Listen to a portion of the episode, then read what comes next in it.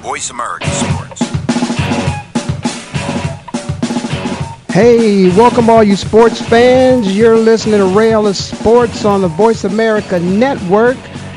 Boy, I'm sorry to say this, but I'm without the number one co-host in the world, Fan Man. You know, Fan Man is actually, you know, he's holding out. Fan Man actually is trying to renegotiate his contract. He, now he has a contract. This is this is a sports talk show, and and if we have a contract, we've got to, you know, we got to live up to that contract. And fan man, I want to be on your side, but you're holding out, man. I don't know. I, I want to make more money too, but I, I didn't hold out. But anyway, I'm just having a little fun. No, actually, uh, fan man is taking care of a little personal business, and uh, and so I hope he's able to take care of that. But for all of you out there who are listening, if you'd like to call in you can call in at 866-472-5788. Again, that number is 472-5788, of course, with the prefix being a toll-free prefix of 866. And uh, boy, as always, as I like to tell you, I like to inform those people who don't live here in the valley, it is gorgeous. This is the reason why people who, like myself, move from Ohio to Pennsylvania and then come on out here to Arizona because it's beautiful. It's like 78 degrees, you know, and it's absolutely gorgeous. Of course, there's no humidity. And uh, I like to say that the sports teams are hot out here in the valley right now, but, uh, you know, I don't want to hate on Shaq. Uh, as a matter of fact, uh, I love Shaq. And I think uh, they're going to come around. You know, just wait, give the Suns a little time, and uh, they're going to come around. But it is right now, speaking of coming around. It's time for those guys who hope to play in the NFL to come on around the mountain. Boy, it is, it is time. It is combine time. And it is, uh, you know, it's the time of which uh, if you've hoped and dreamed about getting an opportunity to make it to the National Football League, this is your time. this is this is it. You gotta you gotta show up and you gotta put up. And uh, some guys have been doing that. Uh, I've got the uh, I've got the list. Let me look at this here. Let me look at this. Yeah, I've got the list. I've actually got the list of about the top. Wow, I got at least. I think I got the entire list of those who were invited. So if there's somebody you want to talk about that was invited, give me a shout. Again, that number is 866-472-5788, and uh, we can talk about it. I know I'm going to have our uh, our correspondents from the East Coast who covers uh, the entire NFL, but in, in, in, specific, he focuses on the Philadelphia Eagles. Uh, Jeff Mosher is going to call in. Uh, we were there. We were at the combine, and uh, Jeff will actually give you an update on, the, you know, what he saw when he was there, uh, who he talked to when he was there, and um, give you some real insight on what that's all about. And um, I'll even share with you a little bit about my combine days. So long ago, I won't re- I won't mention how long ago, but it it was actually an exciting time. It was nerve wracking. Um, I did the best I could uh, at that time. Uh, you're, you're nervous. Oh man, you're nervous. But then again, you're relaxed because you know you're only going to compete against those people you've been competing against your whole life. It's uh, for most of us at that time. It was our senior year. So either you compete against them at the high school level or at the college level. So it's like it's not like it's new competition.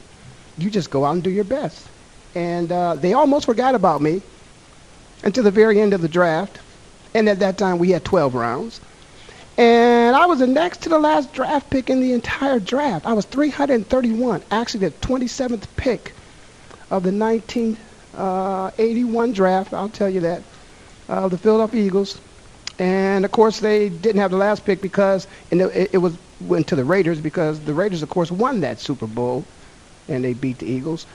But um, I'll tell you what's special about the combine is the fact that you were chosen and you're there.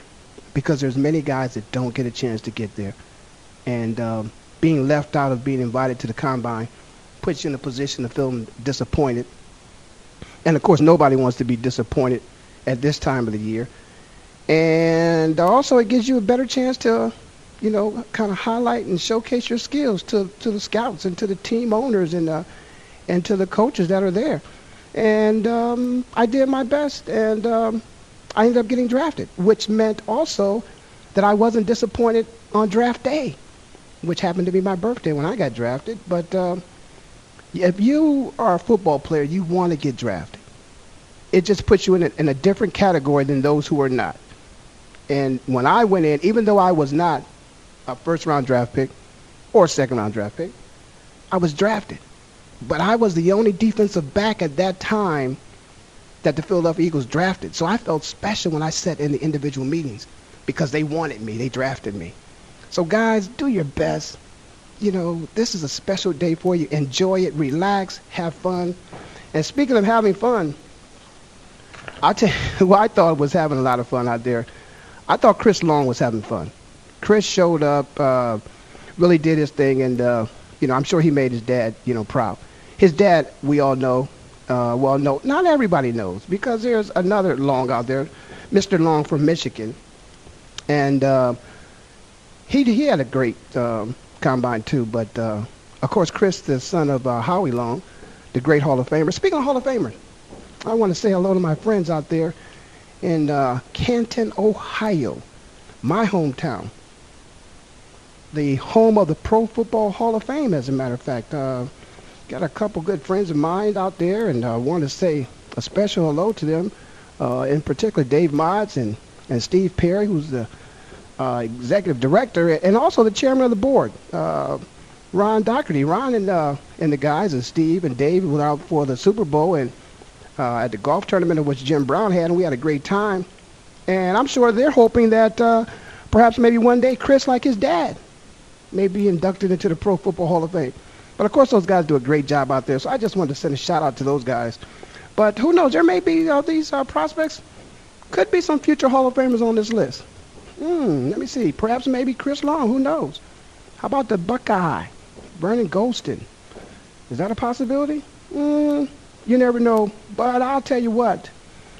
I bet you there was a, a running back out there that if anybody saw this guy, and I'm telling you, when I saw Darren McFadden run the 40-yard dash, I'm thinking, oh my God, he, he must be a track star.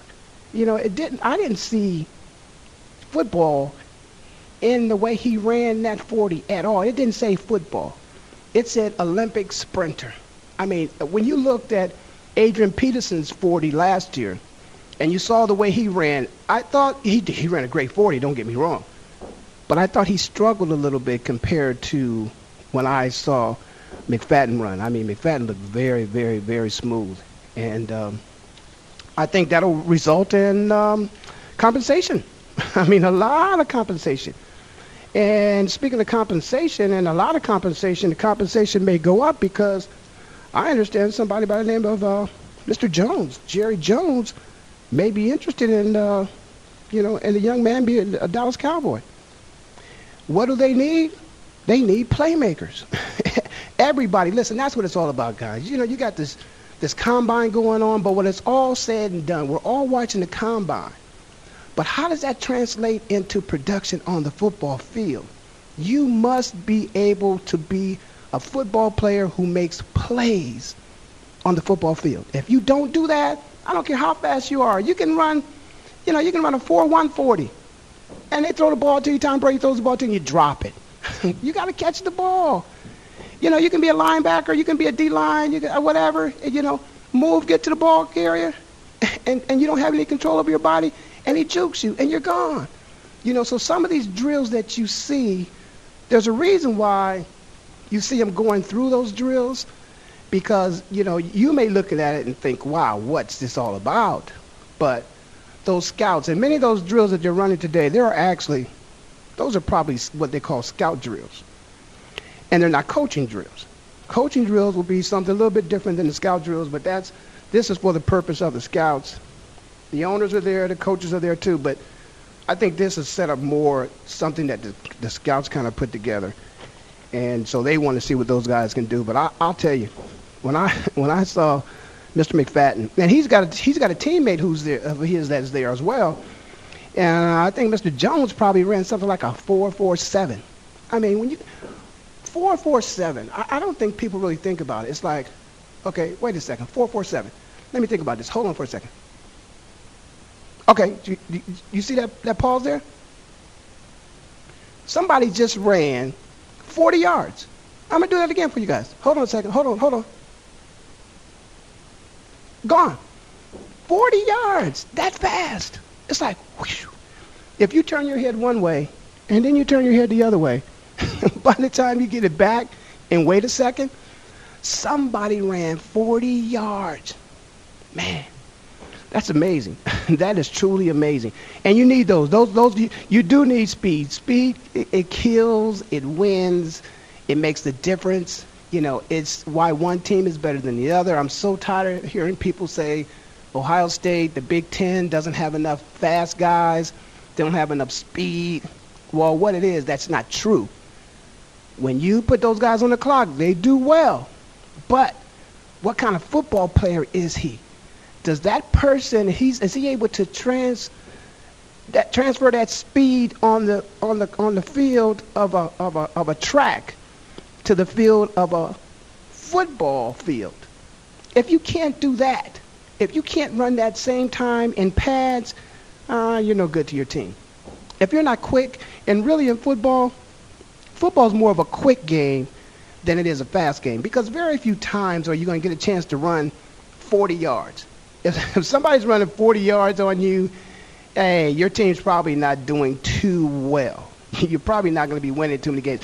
I mean, there's every now and then you got long kickoff returns, but again, there's a lot of blocking going on there. But you know, if a guy to get a ball out of the backfield and run 40 yards, obviously there's mano on mano, some good blocking going up on up front. But somebody in the secondary and some of those linebackers have missed some tackles, and now that person who is, you know, got his speed up, his momentum up, wow, he's going downfield. And you know, once they shift it to the next gear, then that's why, you know, you look at the cornerbacks, and it's extremely important for the cornerbacks and the safeties to have good speed because if that running back is able to get it going, and Adrian Peterson or McFadden, these guys who run these four threes, these four fours, if they get it going, you got to have somebody who's got that speed or better to run them down. So that that's why it's important to have that kind of speed because you want somebody, you want to have a McFadden in your backfield Whereas if he, you hand the ball to him any down, there's a chance he can take it the distance. And once he's into the secondary, there's a chance he's going to outrun that secondary. That's why it's important to have those guys on your team. You got to have playmakers. And I want to commend Jerry Jones for wanting to step up and think about perhaps maybe trading up so that he can get that number one pick from the Miami Dolphins. And I know somebody else who did that recently um, the New York Giants, didn't they just win the Super Bowl? Uh, anybody out there besides me who understands that makes sense to do that? So, uh, you know, uh, we'll talk about that. I think I hear a little bit of music, so we got to take a break. Uh, I appreciate you listening. You're listening to Ray Ellis Sports on the Voice America Network, and uh, we'll be right back after this message.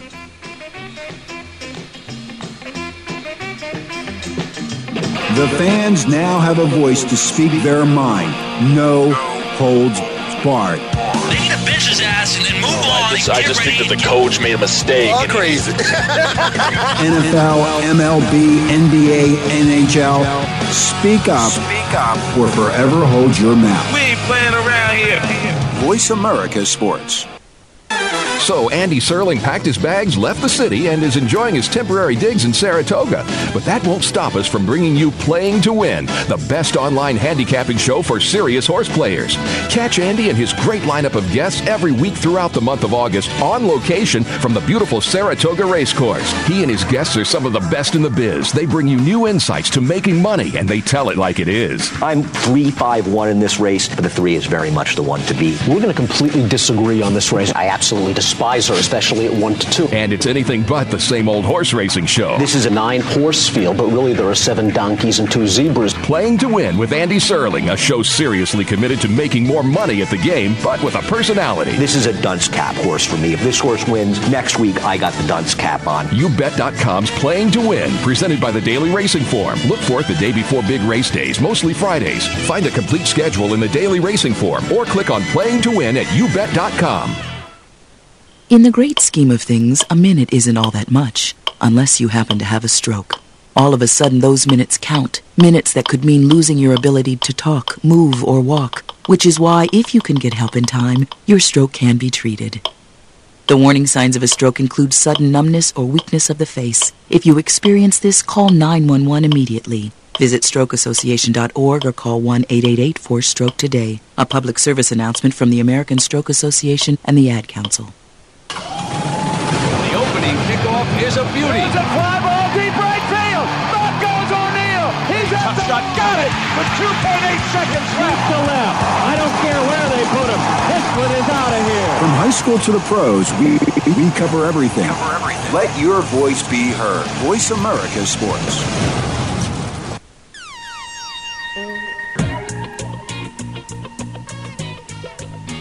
Hey, we got a little slide of Family Stones there. We're back. You're listening to Ray Ellis Sports on the Voice America Network, and uh, I believe we got Jeff uh, holding. Jeff, are you there? Yeah, I'm here. Hey, how you doing there, Jeff? Good. Uh, great.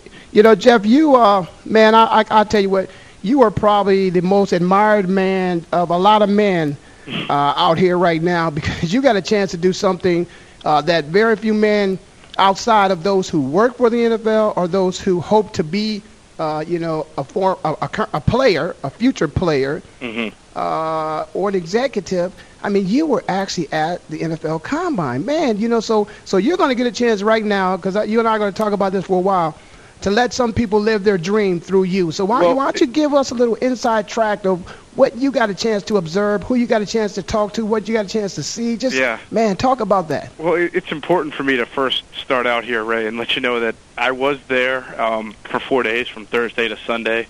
Um, however, th- there might be a little bit of a misconception. I was not privy to being in, and neither was really any of the mainstream media allowed to be inside the RCA dome uh, watching most of these dri- uh, ev- events and drills going on. So basically, there is a big media room that hold, held about, I'd say, you know, between 200 and 300 of us.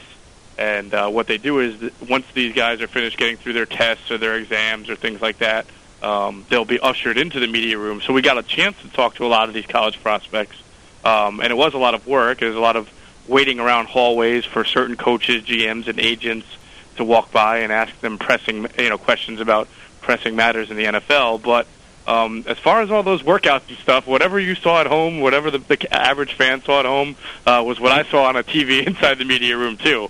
Uh, and I'm not saying that wasn't it wasn't an enjoyable experience, but um, it was a lot of work. And uh, the the one thing we did get to do, I was part of a group of 30 people who got to watch uh, the quarterback workouts on Sunday. Uh, just one group of them, but it was the good group. Um, so that that that was a, an interesting part. Yeah, you Uh, got a chance. You, you got a chance to watch the, the quarterbacks work out, and and I I was watching a little bit of it. Well, I, in fact, I watched all of it. I'll be honest, and I was Uh-huh. watching it on TV. it's okay. Let it go, Ray. Admit it. There you go. Uh, I, I have a 15 year old son, and I'm I'm trying to uh, give him a perspective about what the National Football League is about, Uh-huh. and not just my perspective. Because you know, I remember Michael Jordan once said something about his son. Uh, he was on Oprah one time, and he said, you know, you got to realize, to my son, I'm not Michael Jordan. I'm dad. You know, you guys may see me as Michael Jordan, but I'm just dad, and he much rather hear something from somebody else than hear it from dad. And so I'm experiencing that now too. I'm not Michael Jordan, but again, to my son, I'm just dad. So Mm-hmm. when there's something that I've shown him and I've told him over and over again, and he gets to see it on TV, Mhm. he still won't give dad credit for saying, "Oh yeah, you told me that, dad." But anyway, Uh-huh. Well, you know, being- to expand on that, Ray, what your son probably wouldn't know that I can probably provide um, is that what you see on TV is great. Everybody, you know, the fan sees the drills and the and the workouts, and you know, there's a camaraderie between the guys that kind of establish is established uh, as they go through these drills, and they kind of root for each other as they run the 40s and the bench press. But there's also a lot of behind the scenes stuff that that really shows that the combine is is rigorous for these guys. There's interviews and MRIs. I mean, I I can't tell you how many guys had to be, inter- you know, poked and prodded, how many hundreds of times by different doctors, and everything has to be X-rayed and sent to the hospital.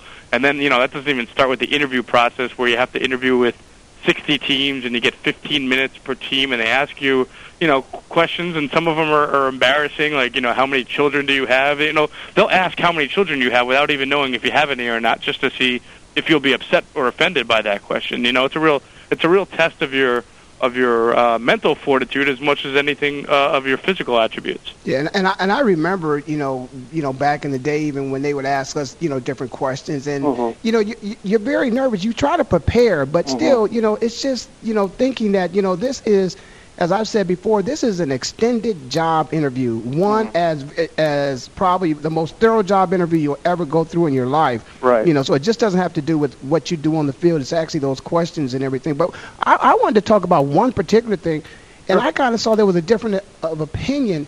And that's okay because they actually said, uh, you know, that it is subjective to each individual. You know, because one person may look at one guy and think one thing, another guy may look at him and think another thing. But you know, I heard, and I, I, I think, if I'm not mistaken, I don't, I, I think it was, perhaps maybe, it was Mike Mayock who, mm-hmm. uh, he and Marshall were going back and forth about the, the quarterback from Kentucky mm-hmm. compared to the quarterback from Delaware. Right. And and Mike's opinion was, you know, you can't go by the competition that they played against. And uh-huh. I'm not sure I agree on that. I, I think if I'm going to evaluate a person's talent, mm-hmm. I would much rather see him play against, you know, very good competition as opposed against, excuse me for lack of a better, you know, comparison, the Sisters of the Poor. You know, I want to see him play against somebody, you know, a good team. Sure, And So what do you sure. think about that? Well, oh, that's definitely, and and that's you know, use the the the quarterback, uh, Andre Woodson from Kentucky and the Joe Flacco from Delaware. That almost is a microcosm of the entire uh, combine process. The argument is, are you? Uh, Do coaches get more enthralled with some of these times that they see and some of these, you know, great workout warriors, or are they more impressed by game tape when they when it comes to deciding uh, who they're going to take in the draft? And you know, ninety percent of the coaches will tell you that the combine, you know, is more about the interview process because there's really, really the rest is just a, a, a it's a test of numbers. But do, do these numbers really mean anything? How can you gauge a quarterback based on these six or seven drills that he does when there's no defense, there's no pass rush, there's none of the the leadership, the command of the huddle. So um, it really is. It's kind of an old school versus new school way of of looking at you know an athlete, and it's not just the quarterbacks; it's everyone. But so I think that there are uh, both Marshall and, and Mike were right in that in that sense because Andre Woodson, being in Kentucky and playing in the SEC, has certainly proved that he can do some good things against great competition.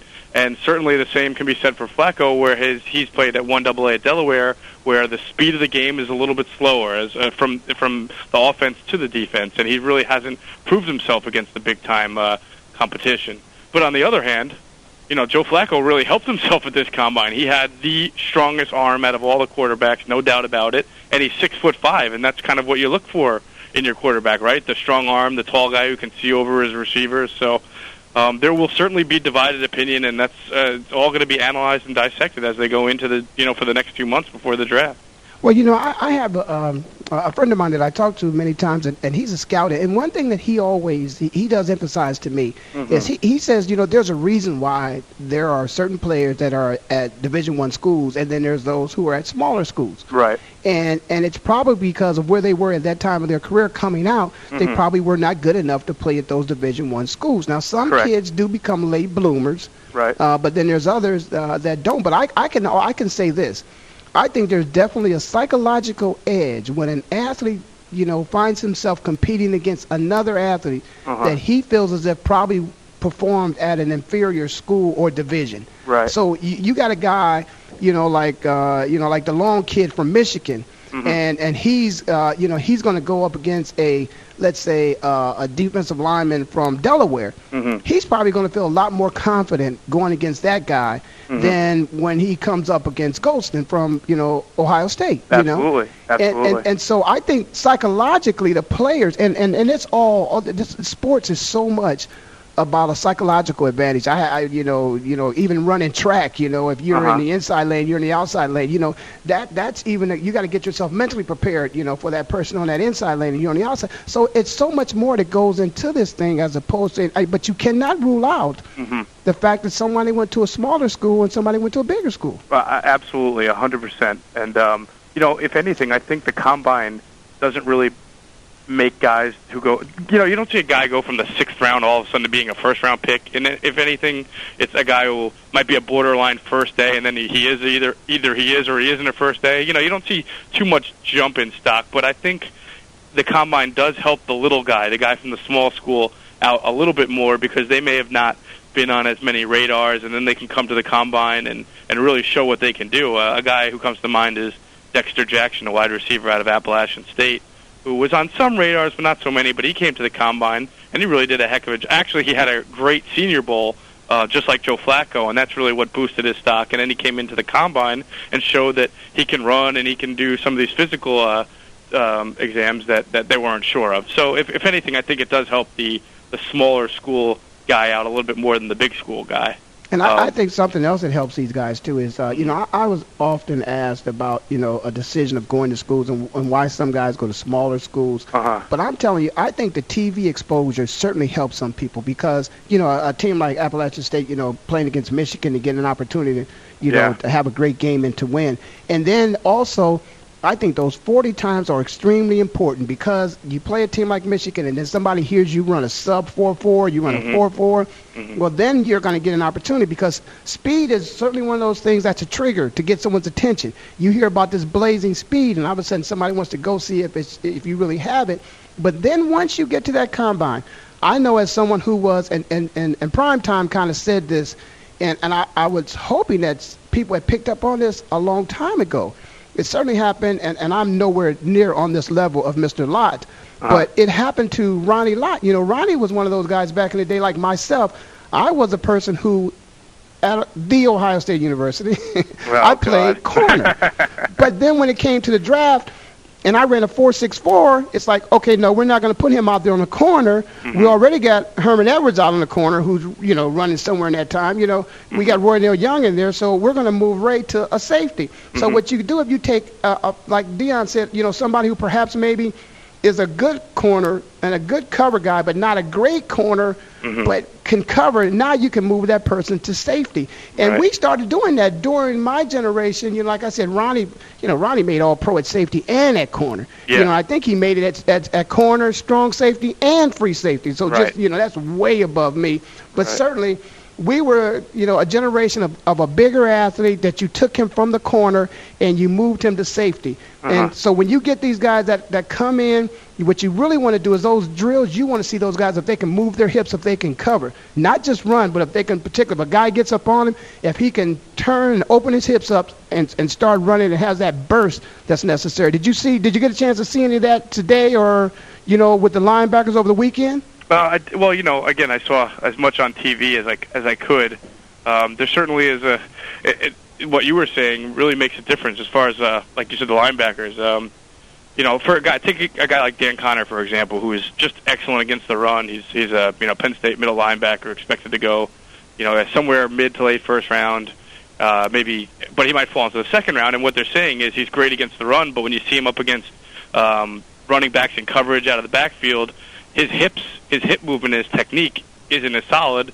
And despite having you know two All-American seasons at Penn State and winning the Butkus and winning the Bednarik and all that, um, it seems like that kind of that technique is, or his lack of technique in that area uh, is hurting him a little bit, and therefore forcing um, or maybe some other guys who weren't as accoladed or as heralded to, to kind of usurp Dan in the draft. So Yeah. uh, th- Hey, those are hey, all hey. types of things being studied. Right. Hey, Jeff, hold on to that. We're going to finish some of that. You're listening to Ray Ellis Sports on the Voice America Network. When you hear that music, of course, we got to pay some bills. So we're going to pay some bills, and we'll be right back after these messages.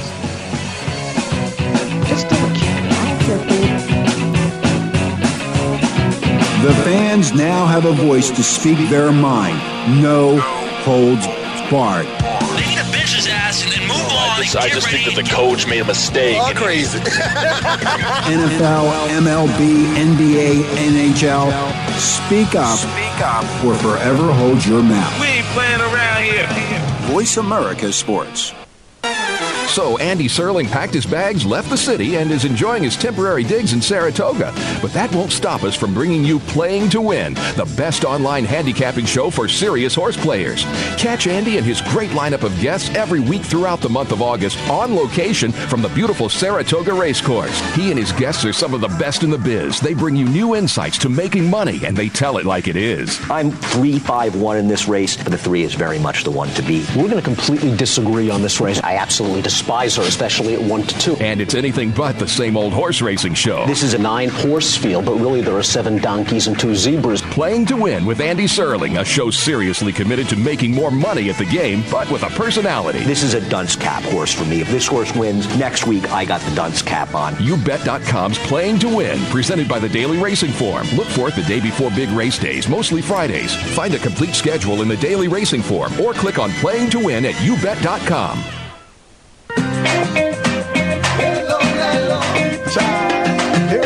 If you love sports and like food, or like sports and love food, or are anywhere in between, Sports Bites might just become one of your favorite ways to spend your lunch break. Broadcasting Thursdays at 12 o'clock noon on the West Coast, it's Sports Bites with Chef Di, a delicious, enlightening, and entertaining mix of sports, food, and celebrity athletes. Yummy. Don't miss Sports Bites with Chef Di, Thursdays at noon on the Voice America Sports Channel.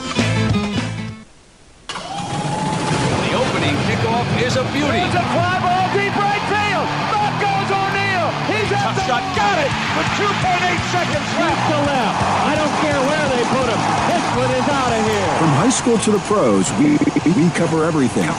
Let your voice be heard. Voice America Sports. All right, we're back. You're listening to Ray Ellis Sports on the Voice America Network. And of course, we have our NFL correspondent from the East Coast, Jeff Mosher, with us. And we're, we're talking about the draft and, No and the Man today, combine. And uh, Jeff, you still there? Yeah, I'm here. Can you hear me? Yeah, I can. Uh, let, let me ask you something. You know, as, as you watch some of these guys out there, was there anybody you think perhaps maybe didn't do himself justice and perhaps maybe he, he slipped uh, Yeah. by his performance in the draft? Well, uh, let's we can start out I with mean, the the obvious. combine. Um, uh, through through no fault of his own, uh, Cody Fag uh, suffered a Florida State wide receiver was just doing a drill, and uh, one of those you know tap tap drills where he was just trying to reel in the ball at the sideline, Mhm. and um, I don't know if you heard or saw about it, but he just went down to his knees, and it looks like a very what what I'm what's being reported now is as a career threatening injury, and he may never play again. I, I- Uh, I, yeah, I saw that, and is is it really going to be that bad? Um, as, as far as some of the reports of some people who were there, they said it was, it was, it didn't look good from the start, and uh, you know, as he was being attended to, he was, he was obviously in a lot of pain, and they're calling it a, uh, either a break of, of the knee or the shin area. I mean, it, it just doesn't sound good. There were, Wow. there's a lot more negative reports than positive reports coming out, and you hate to see a guy. Uh, you know, get hurt of all times at the combine when it's his really only chance to prove himself in front of every team. Yeah, that's right. And and I know this is something that the average person out there probably doesn't want me to start talking about at this time, but Mhm. uh, you know, I, I'm hoping that he had a Lloyd's of London policy in Yes. place, or that they took one out on all the guys that they considered Right. to be draft choices for their future earning potential. That was my first thought as as well, Ray. Yeah, I'm surely hope that, and if, and and hopefully he maybe at this time, Mhm. because I think now he could have some representation. But I just I, I hope they do that because that's the business part of sports that a lot Yeah. of people don't understand. Yeah. And if that's a career-ending injury, you know, that's a kid that had opportunity, you know, to perhaps maybe make a lot of money. He won't yeah, get a chance yeah. to. And the, well, the thing is, the problem with that is he was not projected to be uh, anything higher than a sixth or seventh round pick at best. So that, you know, it's I guess it would have been hard to kind of hard to insure him for a lot of money when he wasn't even guaranteed to even have a roster spot. You know. Yeah, you know, but when you think about it, you know, today I think the average salary is maybe what two fifty. Yeah, probably more than that. Even. Yeah. you know, so for the average, you know, person out there, you know, a quarter of a Uh-huh. million dollars, that's a lot of money. You know, you pay two years, that's a half a million dollars. You know, the average person may not make that. I don't know. You know, depending on what it's worth. You know, Right. certainly based upon the income of the average American, won't make that in a, in a lifetime. Listen, we've got Joey who's going to join us on the line there. Joey from uh, Arizona. Joey, you on the line? Yeah, I'm here. Hey, how you doing there, Joey? Good. How you doing, Ray? Great. We we also have uh, Jeff with us as well. So uh, I Hey, Joe. believe you had a comment or so, Joey. You want to go ahead with it? Oh, I just wanted to see what Jeff thought. Like, who was the biggest mover, like in the combine so far? Just because I know that uh, Mm-hmm. Jake Long's had like an awesome combine and just things like that, and they're already talking about him uh, Yeah. going first to the Dolphins, even over Dorsey. So. Yeah, Jake Long uh, w- had a had a very good combine. Again, you can't really help yourself too much when you're already a top five pick. Right. But um, my impression is that, and Ray and I, we can talk about this even closer to the draft. That if Miami trades the number one pick, um, and it to someone else, that's the only way I see Matt Ryan going number one. I, I really think that Jake Long has a really good shot at being the number one overall pick, and same with Chris Long. But you know, an offensive lineman a defensive lineman. Uh, we know that Miami likes lineman. We know Bill Parcells likes linemen, and uh, the way Jake Long played, I think he really established himself as a top three pick. So well, let me ask you something. You know, Atlanta certainly would be a likely choice, but they're a number three spot. You don't think they'll take the chance to wait to see if he's there at three? Well, Atlanta needs so much help. I mean, uh, they may not take that chance, so they may try to trade up if they could. But um, you know, they also need quarterback help too. So uh, well, that's be, what I mean. Quarterback. I'm, I'm I'm thinking Atlanta might go after uh, you know Matt Ryan at that number one spot if they did that. It would not surprise me. I mean, they you know it all starts with quarterback uh, for some coaches, and and uh, Matt Ryan is the highest rated one. So certainly worked for the Giants. yeah. but um, as far as who helped themselves uh, besides Jake Long, I mean, uh, obviously Flacco and Chad Henne were were the two standout quarterbacks there.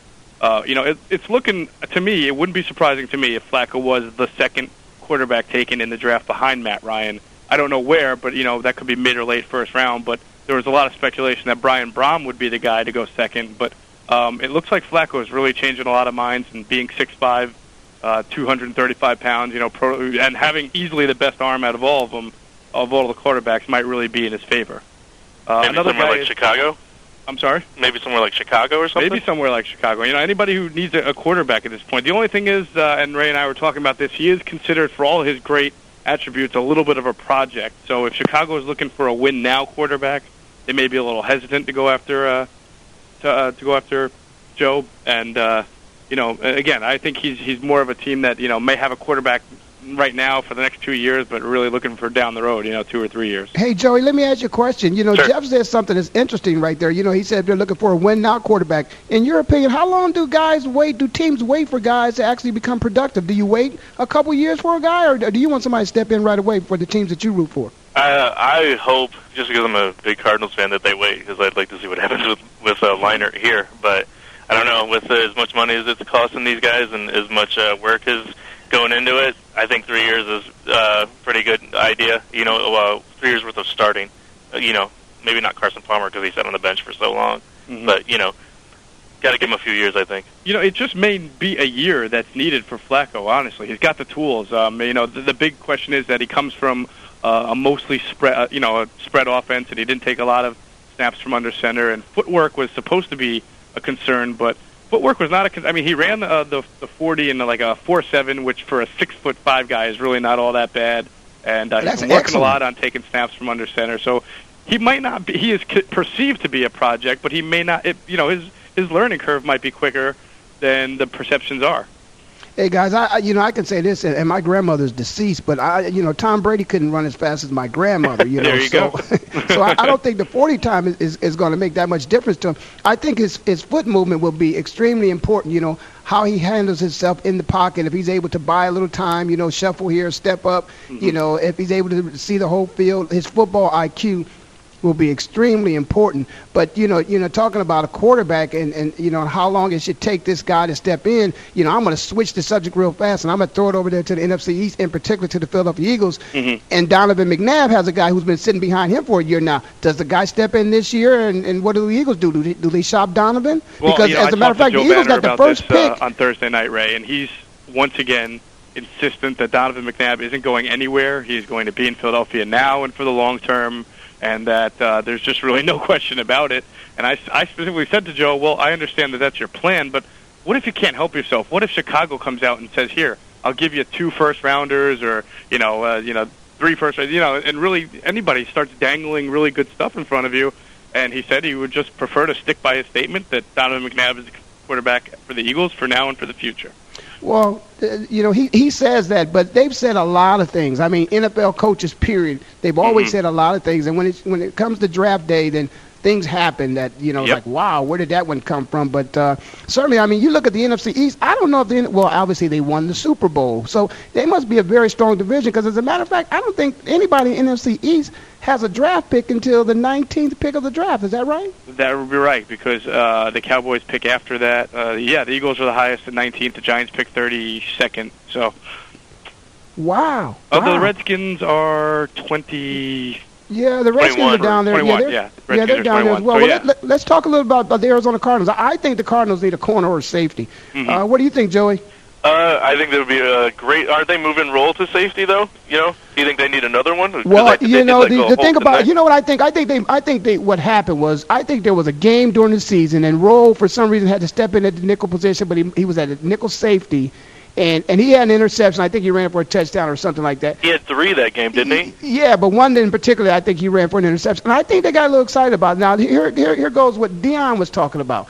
Deion was talking about, okay, maybe you take a guy who is not a great corner, but can cover and can run and move him to the safety position.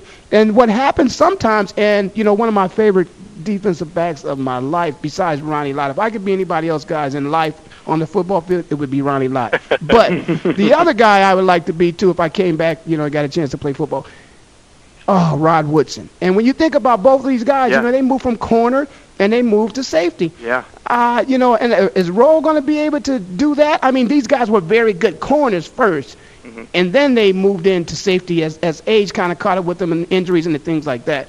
I, I, you know, Rolle may be able, particularly when we know it's a passing situation. But something else that Deion said too is, is that guy going to come up and smack you in the face? And that's what that's what safeties really do in football. You know, I remember I was told, listen, we pay you to hit. Don't worry. Hanford and many will cover. We pay you to hit. some corners and, and prime time always tells everybody, listen, they don't pay us to tackle. We we cover. So that safety's got to be somebody who's able to hit as well.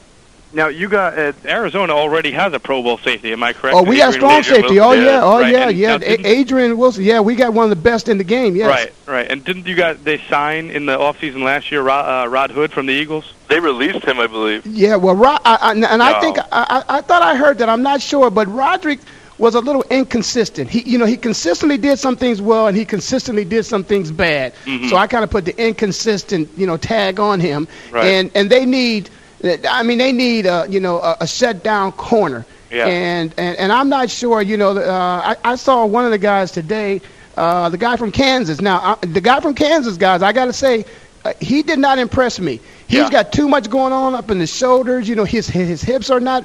I don't know. He's gonna have to really work on some things for me to pick him. You know, a corner. You know, these guys are smooth. They're pretty. They backpedal at ease. They they actually look like McFadden.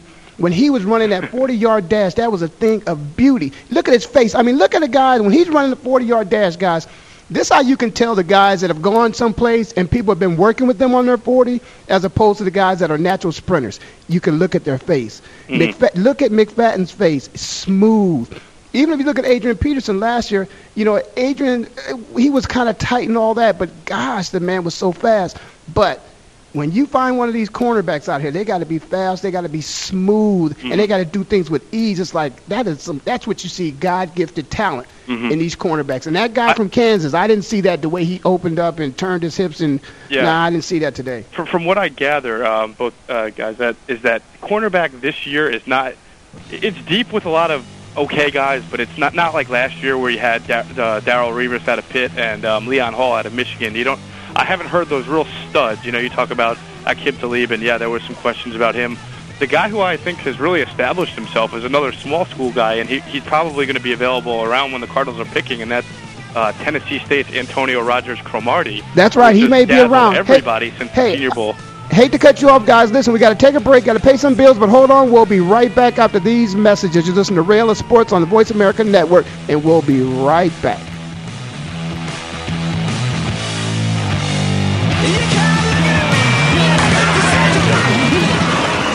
Internet flagship station for sports. Voice America Sports. Wake up Jack. He'll get you right back to your head.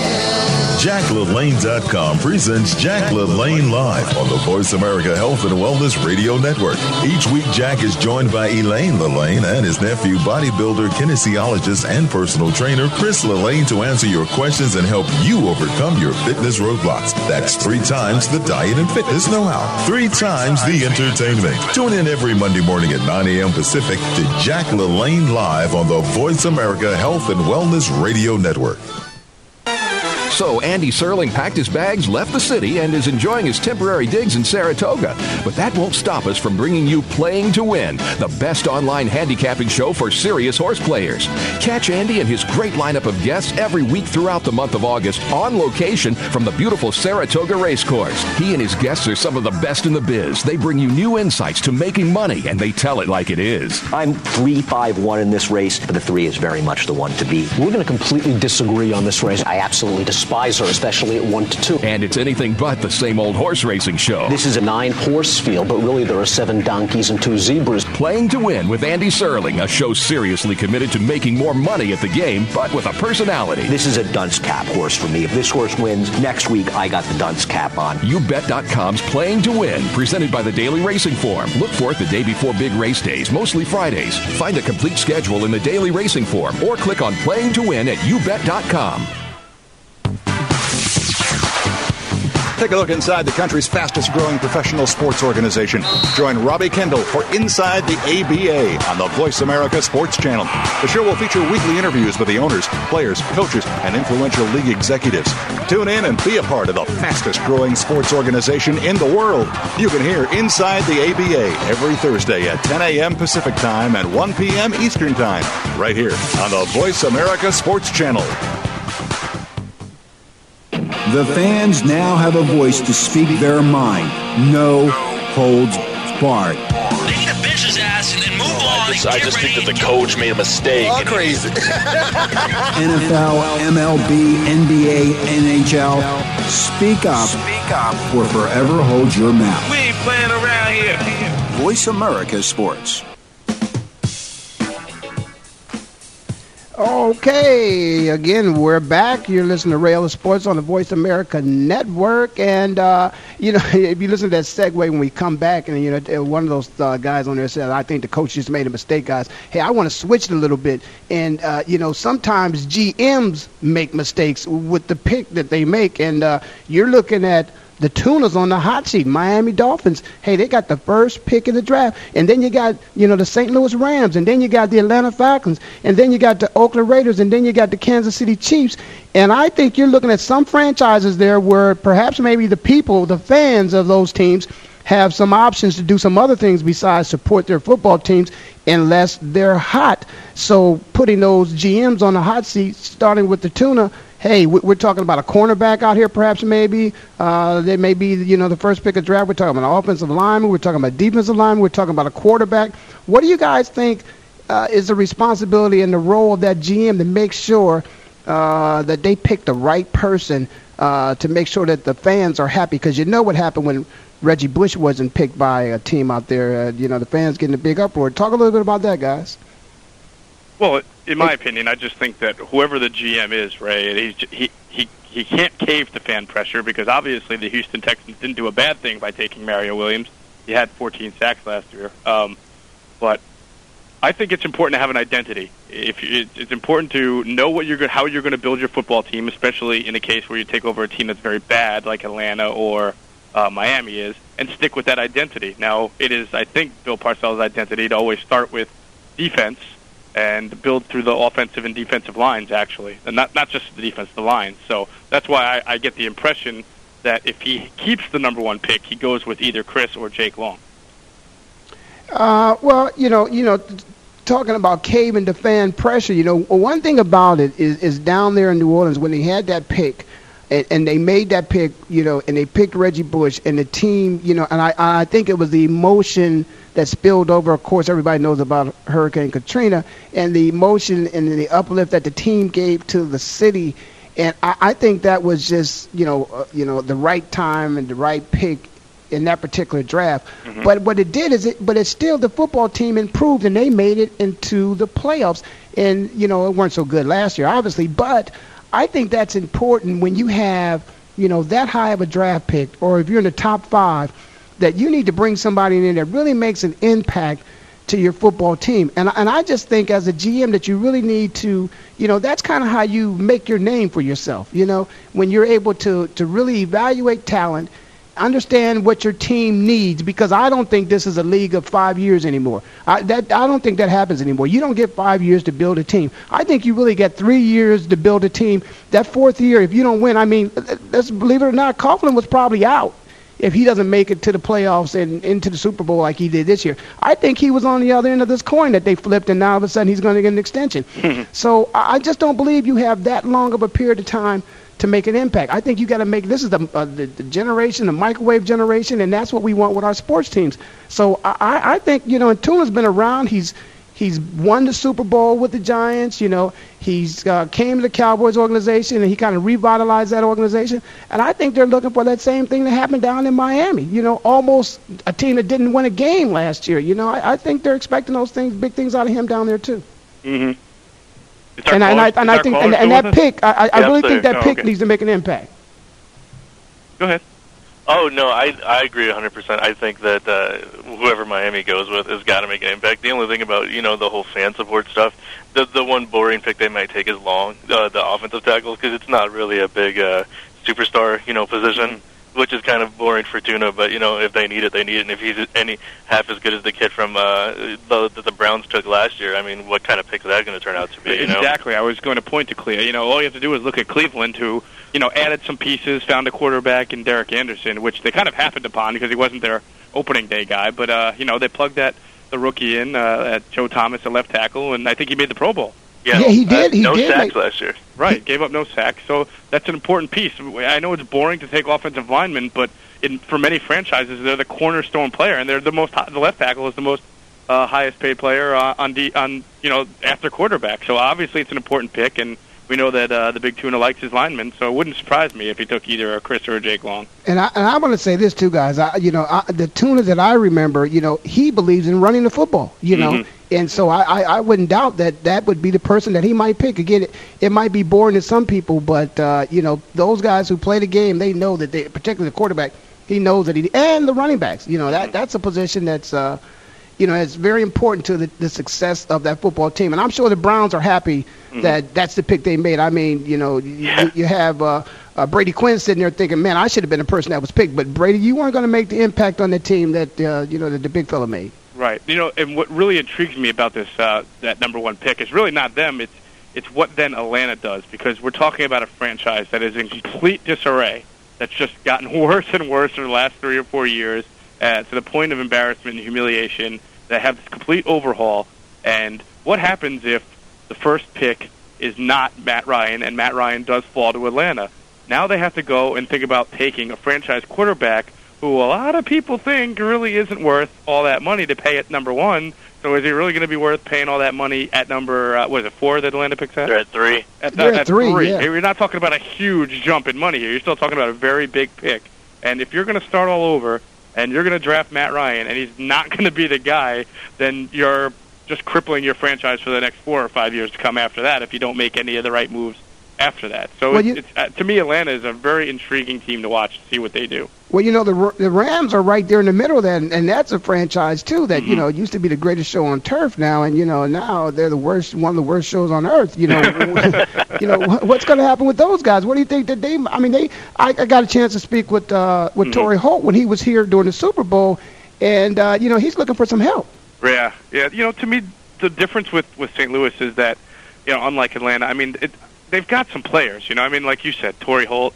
Uh, if Orlando Pace can come back healthy, he's a pretty good left tackle.